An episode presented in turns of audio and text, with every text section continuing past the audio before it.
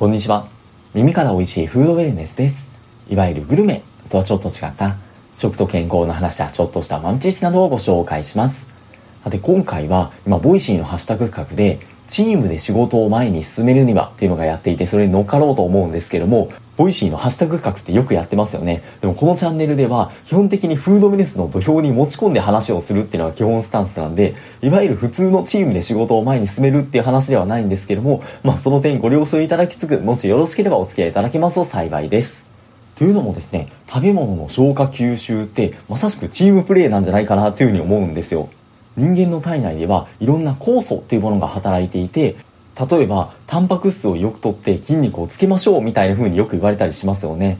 何でもいいんですけど仮にお肉を食べたとすると胃ではペプシンで腸ではトリプシンとかっていう消化酵素が働いてそれがタンパク質をバラバラに分解することでアミノ酸まで細かくなって体内に吸収されてそのバラバラになったアミノ酸から別の代謝酵素が働いてタンパク質が作られて、まあ、それが筋繊維になって束ねられることで筋肉になっていく。ざっくり言うとこんなメカニズムなんですが体内のいろんな消化酵素とか代謝酵素が働いて、初めて食べたものが役に立つってことが言えるんじゃないかなと思います。これだけでもまさしく体内で繰り広げられるチームプレーっていう風に言えそうなんですが、実際のところかなり大規模なチームのようでして、対人間の体内では数千種類の酵素が働いているっていう風にも言われているようです。ああ、そんなに多いのかってちょっと感心するところではあるんですけども、じゃあなぜこんなに多いのか。善玉酵素で腸内革命っていうタイトル若干怪しい本なんですけども結構面白い本なんですけども酵素は完全な分業制で、この本の中でも酵素のことを腕のいい大工さん、腕利きの大工さんが集まって、それぞれ得意な持ち場に分かれ分かれて、一つの家を建てているようなイメージっていう風に表現されていました。っていうのも先ほど消化酵素、代謝酵素、いろんな酵素が働くっていう話があったんですけども、マルチな酵素っていうのは存在しなくて、例えば消化酵素を例にとっても、糖質だけを分解する酵素、タンパク質だけを分解する酵素っていう風に分かれていて、もっと言うと、例えば糖質の中でも、この特定の種類の糖質だけを分解する酵素みたいな感じで、細かく専門が分かれていて、しかも自分の専門以外の仕事は一切しないっていう風な性質があります。それゆえに大工さんに例えられていて、あの、決して頑固者とかそういう風に言ってるわけではないんですよ。あくまで例えなんですけれども、そしてそれぞれ仕事、専門分野が違うだけではなくて、その酵素が働くために必要な栄養素っていうのもそれぞれ異なってくるみたいです。ちなみにちょっと言いそびれましたが、酵素ってもともと体内にあるものに加えて、食べ物に含まれている酵素っていうのもあって、例えば大根に含まれるジアスターゼっていう消化酵素が、唾液に含まれるアミラーゼと同じような働きをするので、消化吸収を助ける、胃もたれ予防には大根おろしみたいな風に言われたりとか、例えばキウイフルーツとかパイナップルには、それぞれアクチニジンとかブロメライン、ブロメリンとかっていうタンパク質の分解酵素が含まれていて、なので、酢豚にパイナップルの組み合わせがある意味理にかなっているっていうふうに言われたりとか、あと食材の下ごしらえとしても、パイナップルとかキウイを漬け汁としてお肉につけておくことで、焼いた時にお肉が柔らかくなるとかっていう話があったりもします。となると、先ほどの体内の消化酵素の大工さんのチームに、外から酵素を取り入れてやって、人員を増員してやった方が消化吸収が進まんじゃないかっていうふうに思いそうなんですけども、確かに一部大根おろしとかキウイみたいに、体内で一時的に働いて役に立ってくれる酵素はあるんですが、基本的にそもそも酵素ってタンパク質でできてるんですよ。なので、外から酵素を取って補充しようと思っても、他のタンパク質と同じように体内に入って分解されてしまいます。なので、外から酵素を補充するっていうよりは、体内の酵素にしっかり働いてもらうってことが必要そうですよね。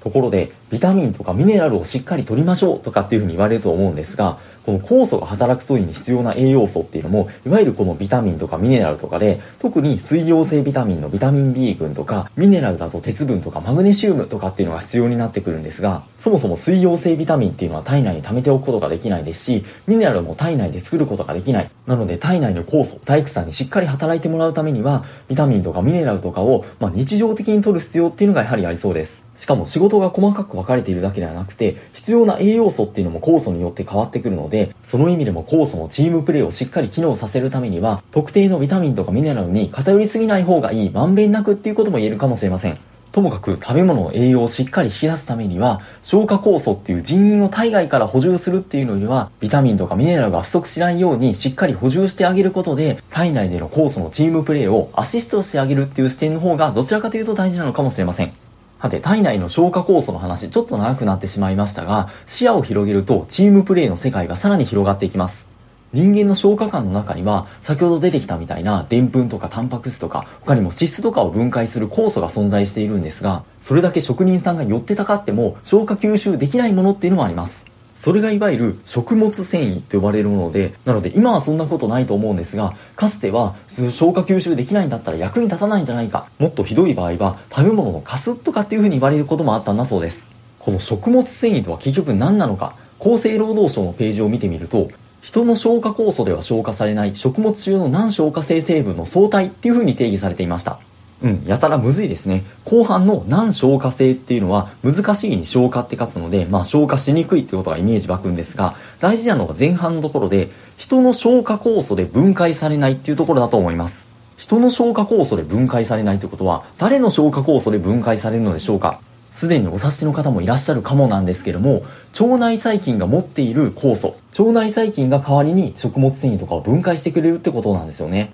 それゆえに腸内細菌層はアウトソーシング機関みたいな表現も見かけることがあるんですが、これも広く見るとチームでの仕事っていうふうに言えるんじゃないでしょうか。腸内細菌には、とりわけこの食物繊維とかを分解する、餌にするものが多いんですが、最近ではこの物質の健康効果っていうのがだんだん分かってきて、例えば、脂肪細胞の肥大化を防ぐことで脂肪の蓄積を抑えて、さらにエネルギー代謝も高めるので、結果的に痩せやすい体質に近づけるとか、あとは最近特に免疫機能、免疫機能のバランスを整えるっていう働きとか、あと脳機能を維持するとか、発がん物質の抑制とか、いろんな働きをするってことが分かってきて、それゆえに、やっぱり食物繊維取るのって大事なんだよねっていう風に、健康にいいっていうイメージが定着してきるんじゃないかなと思います。そして腸内フローラとか、腸内環境大事だよねっていうのも最近特に言われるようになってきたと思います。中でも特に腸内環境、多様性が大事だよっていう風によく言われませんでしょうかその点、先ほどの食物繊維とか他にもオリゴ糖とかが腸内細菌の餌になることで作られる短鎖脂肪酸っていうものなんですけれども、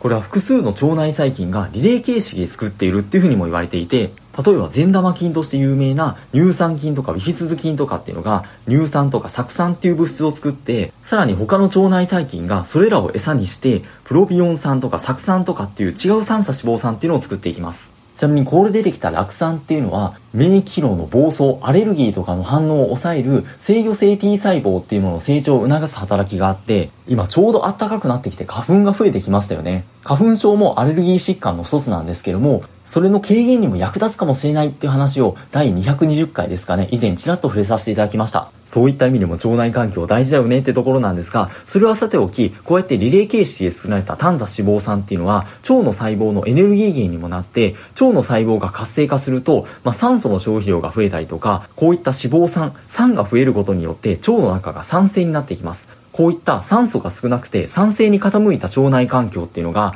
悪玉菌とか病原菌とかっていうのが生息しにくい環境なので結果的に腸内環境の改善につながる。なので腸内環境はある意味腸内細菌のチームプレイによって作られてるってことも言えそうな気がします。それゆえに単独の腸内細菌だけではなくてやっぱり多様性大事だよねってことは言えそうなんですが、これまさしく人間の社会と同じような感じがしますよね。一見役に立ってないなと思っていた人が、実は組織の屋台骨になっていたりとか、有用な人材のサポート役になっていた。それが例えばリストラとかが行われて初めて分かったっていうこともあるんじゃないかなと思うんですが、そういった後の祭りにならないためにも、生成されたものばっかりとかっていうのには、まあ野菜とかも含めて食物繊維をしっかりとって、多様性を維持していくことが大事っていうふうに言えるんじゃないでしょうか。逆に言うと、この菌はこれに効くんですよ、みたいな感じで商品の宣伝がされていることもあると思うんですが、確かにそれはエリート細菌なのかもしれないんですが、かといってエリートがどんな環境でも活躍するとは限らない。この点違う本を読んでいて、有用菌を取り入れるのは、派遣社員を体内に送り込むようなものだっていう表現がされていて面白いなと思ったんですが、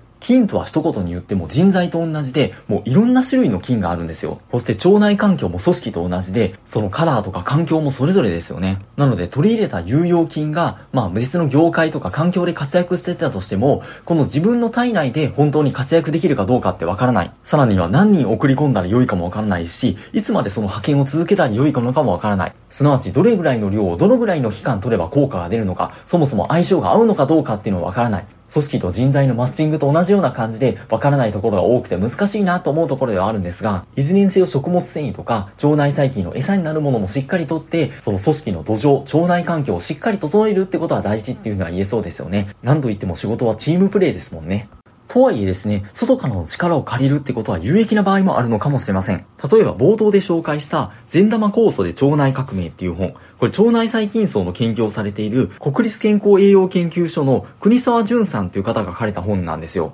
実は以前にこの方の講演を聴講したことがあって、その時にも紹介されていて面白いなと思った話なんですが、とある実験でアレルギー症状の治るマウスにアマニオイルってありますよね。アマニオイルを与えるマウスと与えないマウスで比較したところ、与えたマウスの方がアレルギー症状の軽減が見られたそうなんです。その要因を深掘ってみると、アマニオイルってエゴマ油と同じような感じで、オメガ3脂肪酸という風に言われたりしますよね。他の油と比べて、アルファニロエン酸っていう成分が多く含まれていることで知られているんですが、そこから体内で作られる代謝物がアレルギーを軽減させる作用があるってことが分かったそうなんです。ちなみにその後行われたマウス実験でも同じくアマニ油を与えることによってアレルギー性鼻炎の軽減作用が見られたってものもあるそうです。ちょうど鼻がムズムズしがちなシーズンですよね。効果があればいいなっていうふうに思ったりもするんですが、とはいえマウス実験ですしね、過度な期待は禁物なんですけども、それはさておき、さらに面白いことが分かって、マウスにアレルギーの改善効果が見られたとは言っても個体差があって、その改善効果にも大きな差があったそうなんですよ。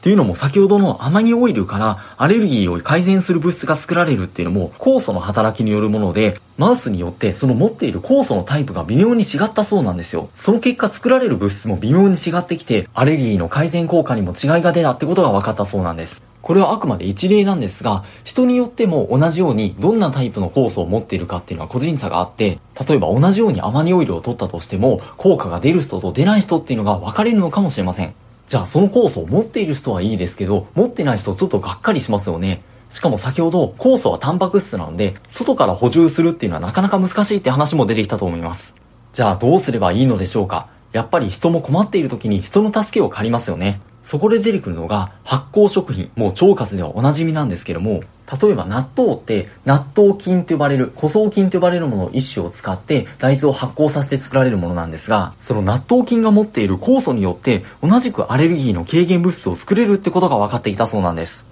すなわちその酵素を持っていない人は、納豆菌の酵素に代わりに作ってもらって、その納豆を食べることで、もしかしたらそれに近いような効果が得られるかもっていう風な話なんです。もちろんあくまでカモっていう話なんですが、この本の中でもアマニオイル以外にマグロ納豆とかっていうのが紹介されたりもしていました。そして微生物の酵素が作った、まあ、その物質を食べるっていうだけではなくて、ヨーグルトとかお漬物とかも含めて発酵食品、その微生物が生きたまま腸に届けば、その腸にいる間は、その酵素にその物質を作ってもらうこともできるかもしれません。さっき派遣社員の例えを言っておきながら恐縮なんですが、発酵食品の力を借りるってことも一つのチームプレイなのかもしれないなっていうのも思いまして、ところで、ヨーグルトとか乳酸菌飲料に含まれる、まあ、乳酸菌とかビフィズス菌とか、これはいわゆる有用菌として有名だと思うんですが、先ほどの短鎖脂肪酸のリレーの話でもあったんですけども、腸内で乳酸菌とかビフィズス菌とかから作られる乳酸とか酢酸っていう物質が、さらに他の腸内細菌に使われて、また違う短鎖脂肪酸が作られるっていう話で、なので乳酸菌とかビフィズス菌ってその上流工程にいるんですよ。なのでヨーグルトに限らず、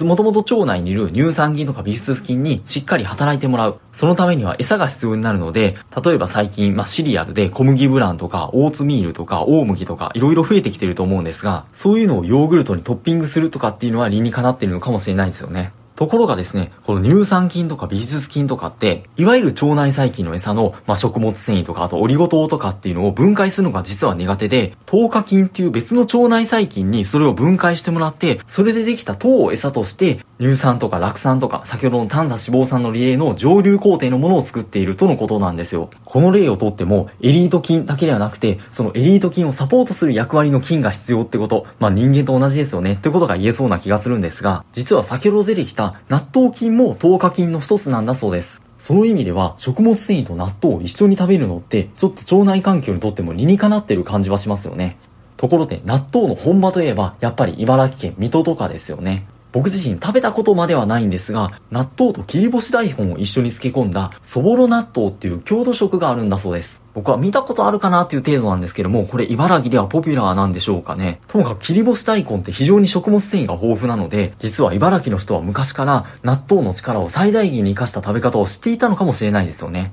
で、図らずも納豆の話に結構寄ってしまいましたが、昔から食べ慣れてきた、その地域で親しまれてきた発酵食品を食べるといいって話は割とよく出てきます。腸内環境自体は毎日の食事によって結構大きく変わるっていうふうに言われているんですが、一方で、人の腸内細菌の種類は生後3年ぐらいまでにほぼ決まってしまうっていうふうな話もあります。三つ子の腸は100までってところでしょうかね。そして腸内細菌には仲間の菌が入ってくるとその数を増やす性質があるので、その意味でも全然親しみのない発酵食品よりは、昔からよく食べていた、お母さんがよく食べていた発酵食品とかの方が、効果が発揮できる可能性は高いかもしれないんですよね。もちろんそればっかりに偏っても問題かもしれないんですが、少なくとも取って損はないかもしれないぐらいの気持ちで、腸内細菌の仲間を増やして、チームプレーを活性化させるっていう戦略もありなのかもしれないですよね。ということで、まあちょっとまとまってるかどうかわからないですし、チームで仕事を前に進めるにはっていうハッシュタグには全然即してないとは思うんですが、体内で食べたものがどう活かされていくのかもチームプレイ。それを活かすためにビタミンとかミネラルとか食物繊維とか、昔から慣れ親しんでいた発酵食品を取り入れるっていうのもありかもしれないですし、